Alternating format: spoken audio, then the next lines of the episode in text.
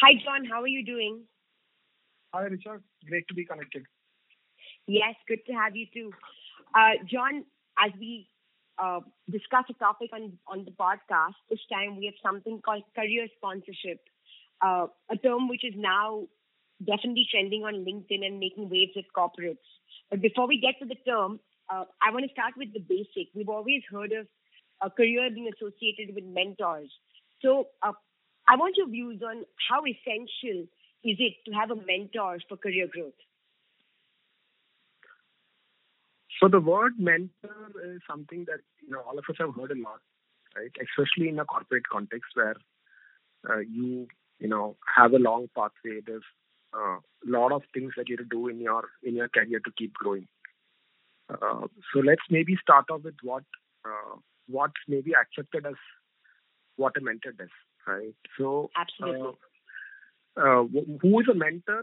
You know, someone who probably gives you uh, advice along your path. Typically, someone who has got more experience than you uh, and has a wide-angle lens to uh, you know your career path. Right? Someone who's been there and that uh, maybe a couple of levels or three levels above you. Uh, it could also be someone who comes from a very different background, gives you a very very different perspective uh, from where how you are seeing the world, right? So, uh, question: Do you need a mentor? I think it uh, makes a lot of sense. It's great to have uh, a, a, sounding board, have someone who can who you can keep sparring with, someone whom you can keep comparing your perspectives with. All right. So, um, mentor is someone. What I gather from this is someone you need to show you the way to to direct you what are your views on career sponsors, which is now be- becoming a term that is being paid much attention to in the corporate space? I guess the expectation from a career sponsor is slightly different from that of a mentor. Uh, a career sponsor is someone who is expected to be a little more proactive than a mentor. A mm-hmm. mentor is someone whom you uh, ask questions to, you ask for advice, you take feedback from and then the role of the mentor uh, is then suspended until the next such touch point.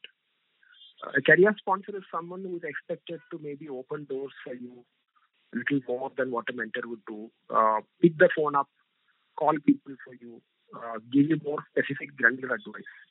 I think that's the essential difference between a career sponsor and a mentor. Interesting. So tell us about your journey, uh, your your growth, and who were these individuals, you know. We would love to hear two interesting anecdotes. So I've had a lot of people in uh, my growth uh, as an entrepreneur. Uh, mm-hmm. I, I, I maybe want to rewind back to my first job when I was when I used to work at Infosys. Uh, mm-hmm. And back then, uh, you know, I was lucky to get a manager who was very open-minded. Um, and I used to have this weird habit where, you know, in the daytime I would uh, not be really very productive. But uh, once everyone else left the office, that is where my work really started. And I would have this habit of getting a lot of work done post regular working hours, uh, sometimes many times over the weekend. Uh, and I was able to uh, get a lot of things done. The first maybe couple of months I really struggled at work because I couldn't figure out, uh, you know, uh, the complexity of the code bases that we were working on as engineers. And I couldn't really figure out how I needed to do my work in a very very large code base because in college you typically end up having uh, much smaller and simpler problems to solve, right?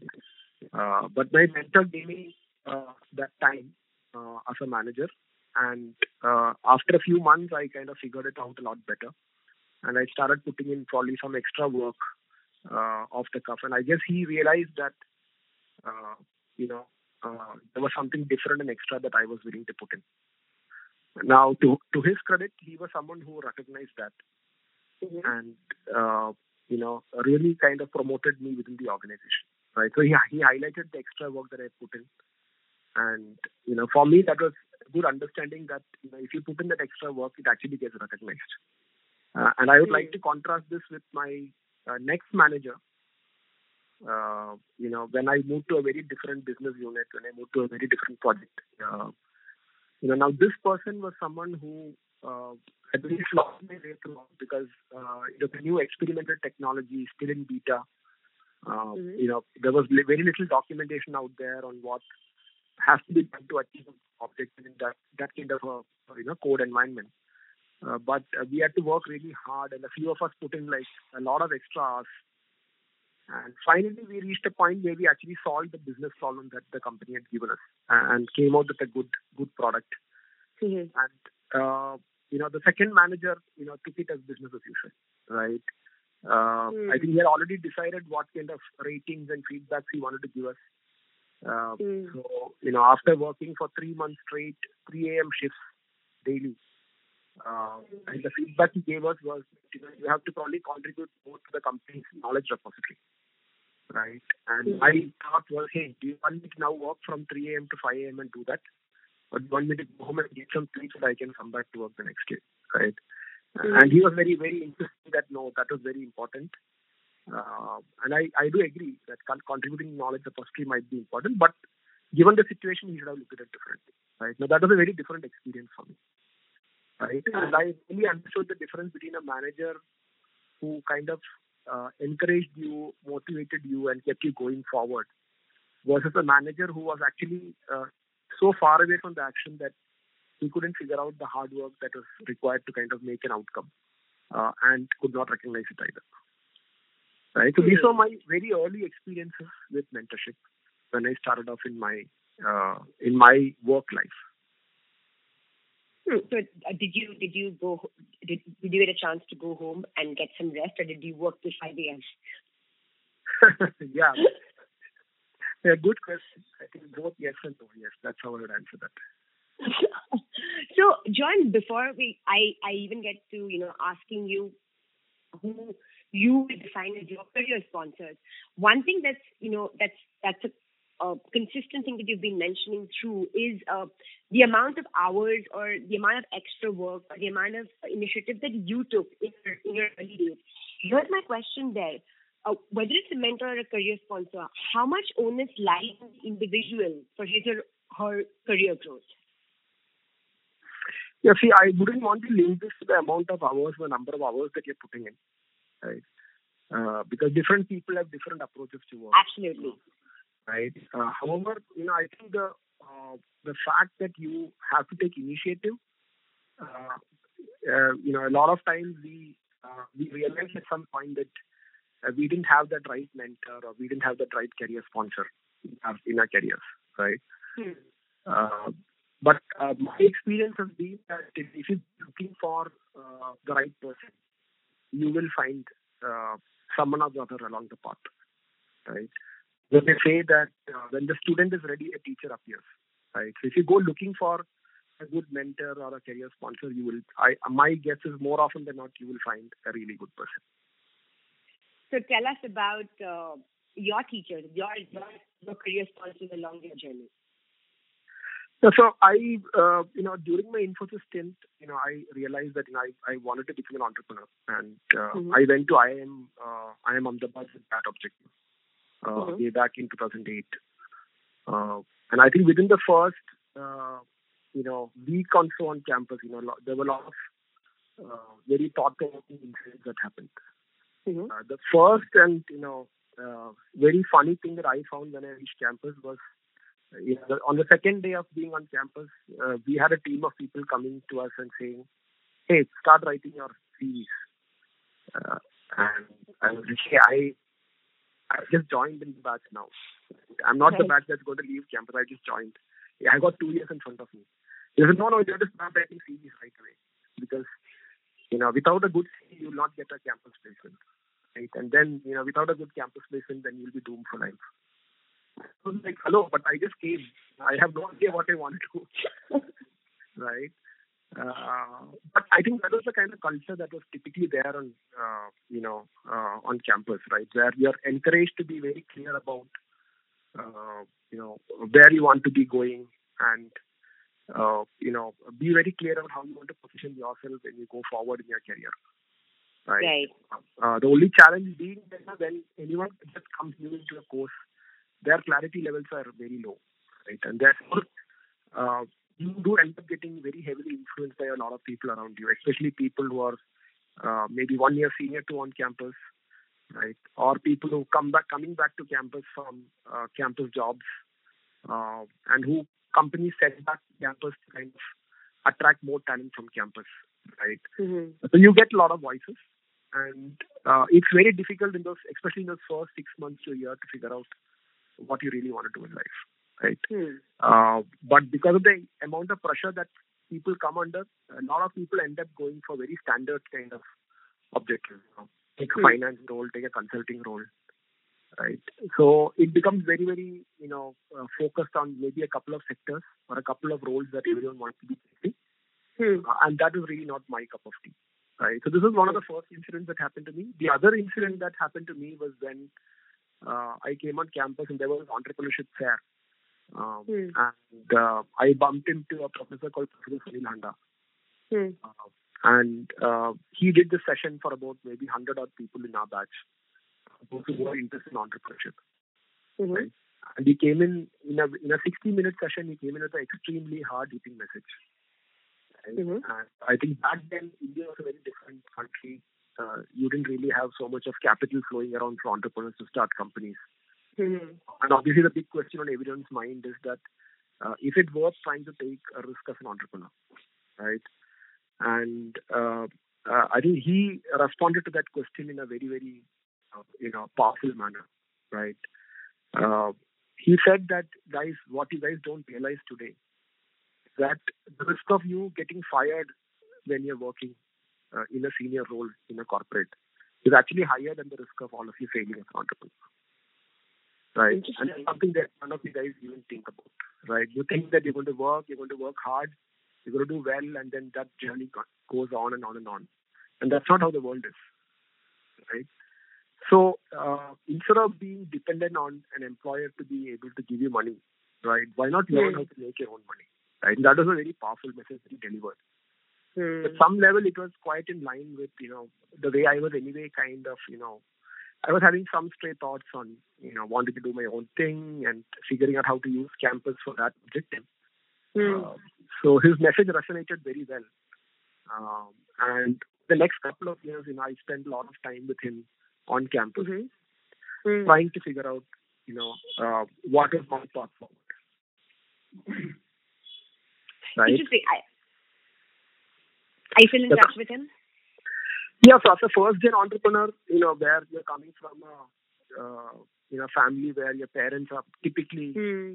worked for the government, you know, uh, there's a there's a typical way in which every Indian family thinks, right? Yes.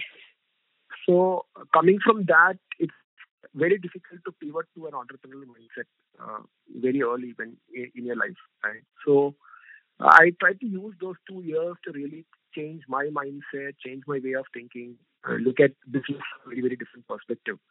Right, uh, mm. and back in those days, you know, uh, you know, businessmen were still seen as, you know, quote unquote evil. Uh, yeah. You know, uh, you know, that's how you know when you're working with the government, that's how you look at business, right? So I had to like spend those two years to figure out. I knew that I wanted to go to the other side, uh, but the specifics were not very clear. Yeah, so Professor Sunil was obviously one person who did spend a lot of time with students on campus. Uh, and I found, uh, you know, spending time with him very value adding because most of the other courses and, uh, you know, a lot of the other things that you learn on campus, uh, you know, very, very insightful knowledge, uh, but doesn't really prepare you in any way for entrepreneurship, you know, at least back in those days. Right. This was probably one one of the courses or one of the mentors who really kind of helped me, you know, get into the mindset for you know maybe dropping out of placement, just being, you know, uh, just starting up your own business, you know. And I knew that I wanted to start a bike from campus, right? And I had uh, your typical uncles and aunties coming and saying, "Hey, why don't you at least take a job from Correct. campus so that it looks like you know you uh, you you didn't start a business because you couldn't find a job." Right? So that was the kind of feedback I was getting. I guys, I think you know I I have enough confidence about myself, so at least that much is a given, right? What I need to do is figure out what kind of business I want to run and start, right? So, and that's where Professor Sunil really, uh, while he didn't obviously tell us what business I should start, but uh, I think the mentoring along the way uh, and the wide angle lens and the perspectives, which are so different from you know what you get in 99% of the time. You know, I Correct. think that was really helpful. And John, let me, you know, just the entire perspective that you gave us, right? You probably had advice coming in from every corner. How did you filter? How did you uh, decide what should I keep and what should I let go? And that's a great question, Richa. Uh, in fact, you know, for several years, in fact, I I had little clue about what uh, what advice I could filter or let go. Uh, I looked at it more as whom I should take advice from and mm-hmm. uh, you know uh, where I should ask advice from, right? And I think in the early days I would take a lot of advice very literally because I myself had very little perspective. Right. So when I got advice, it, it was like, you know, like the Bible, right? You just follow it without thinking. Right. But after a few years down the line, I realized that, you know, uh, even from the best of people, you know, when they're going to give you advice, they're probably going to give you what has worked for them, or they're going to give you their perspective in their world, right? Uh, and it's really the onus is on you to figure out what works for you, and what right. advice you need to uh, really what work what will work for you, what makes sense for you in your context, right? And that's an extremely challenging uh, kind of process, right? Because on one hand, you're in front of a mentor because you need uh, a wide angle. You need someone who has more perspective than you, right? On the other angle, you have equally apply a very critical thinking mindset, right? Just because it's coming from a person, you know, falling for an authority bias, right? uh, doesn't really help, right? Because finally, if whatever decision you take goes wrong, you own the decision, right? And you take the hit. If it goes well, you take the credit. So finally, it's up to you. So right. after the first few years, you know, I kind of learned that you know that uh, some advice I got was very useful, very valuable, uh, you know, would take me a long way forward. Some advice that I got uh, actually really uh, was very counterproductive. And oh, uh, yeah, so I learned. I so the way you look at it is you know review and revise. You you take advice, you implemented it, uh, and then you have to review. Right, which advices work for me? Which advice works for my kind of way of living, my kind of way of thinking, the team around me, the business I'm in, the market. Uh, you know what works for this versus which advice did not work right? And then you try and figure out those patterns, right? Why did something work and why didn't something work? Where did we go wrong in the way that we were looking at it? Is it an implementation problem or fundamentally did the idea itself not make sense? Right. right. Uh, yeah, and the journey of a startup in that sense is very interesting because, uh, and depending on your scale, what works at any point in time is extremely different, right? So if you're going on a journey that goes from one to ten to hundred to thousand to one lakh, you know, to maybe a million, right? On each zero level, the advice that you implement is different. Absolutely. John, this brings me to a question that you, I've always been very curious of is uh, mentors, career sponsors. Uh, today, you began as a student, you're a founder yourself, and I'm sure you've transitioned along your trajectory to becoming uh, mentors for many and career sponsors for many. Let me ask you this, and very it's a very candid question. Do mentors and career sponsors also lose their way, or do they always have it 100% right? So, is it the question of the advice they give to people or their own part? More on the advice, because somebody is banking on them for advice. Yeah, of course. You know, they'll probably try and you know give you the best possible solution, right? Hmm. Yeah, but there's always, uh, you know, in in uh, the HR and psychology space, there's this concept called the Johari window. Mm-hmm. Right. It says, you know, there are parts of you which uh, you don't know about yourself, but others know. There are parts of you which others don't know about yourself, but you know. And there are also parts of you which no one knows. Neither you nor someone. It has to be discovered. Hmm. Right. So in a scenario like that, for someone else to give you advice which is absolutely bang on and fits for you doesn't you know it's it's not going to happen right right yeah so i think it's important for you to uh, which is why i said the importance of critical thinking right? Looking at uh, a scenario or a situation and the advice as objectively as possible. Uh, you know, if you yourself can zoom out, step back, take yourself out of the equation, right, and apply what I call a, uh, a whole brain approach, right? Mm-hmm. That becomes very important, right? Many times in the way we think, you know, you will find that we uh, either look at the decision very analytically, very logically, very systematically. That's one way of looking at decision making, right? Mm-hmm. Or sometimes we look at a decision very intuitively, very creatively, very emotionally, right? So these are both slightly different ways of looking at the problem, right? And mm-hmm. uh, our education system ends up typically bucketing us into one of these two buckets, right? So if you're someone who is an engineer or a commerce grad, mm-hmm. you typically end up looking at life very analytically, logically, uh, very number-oriented way because that's how your education system has trained you, right?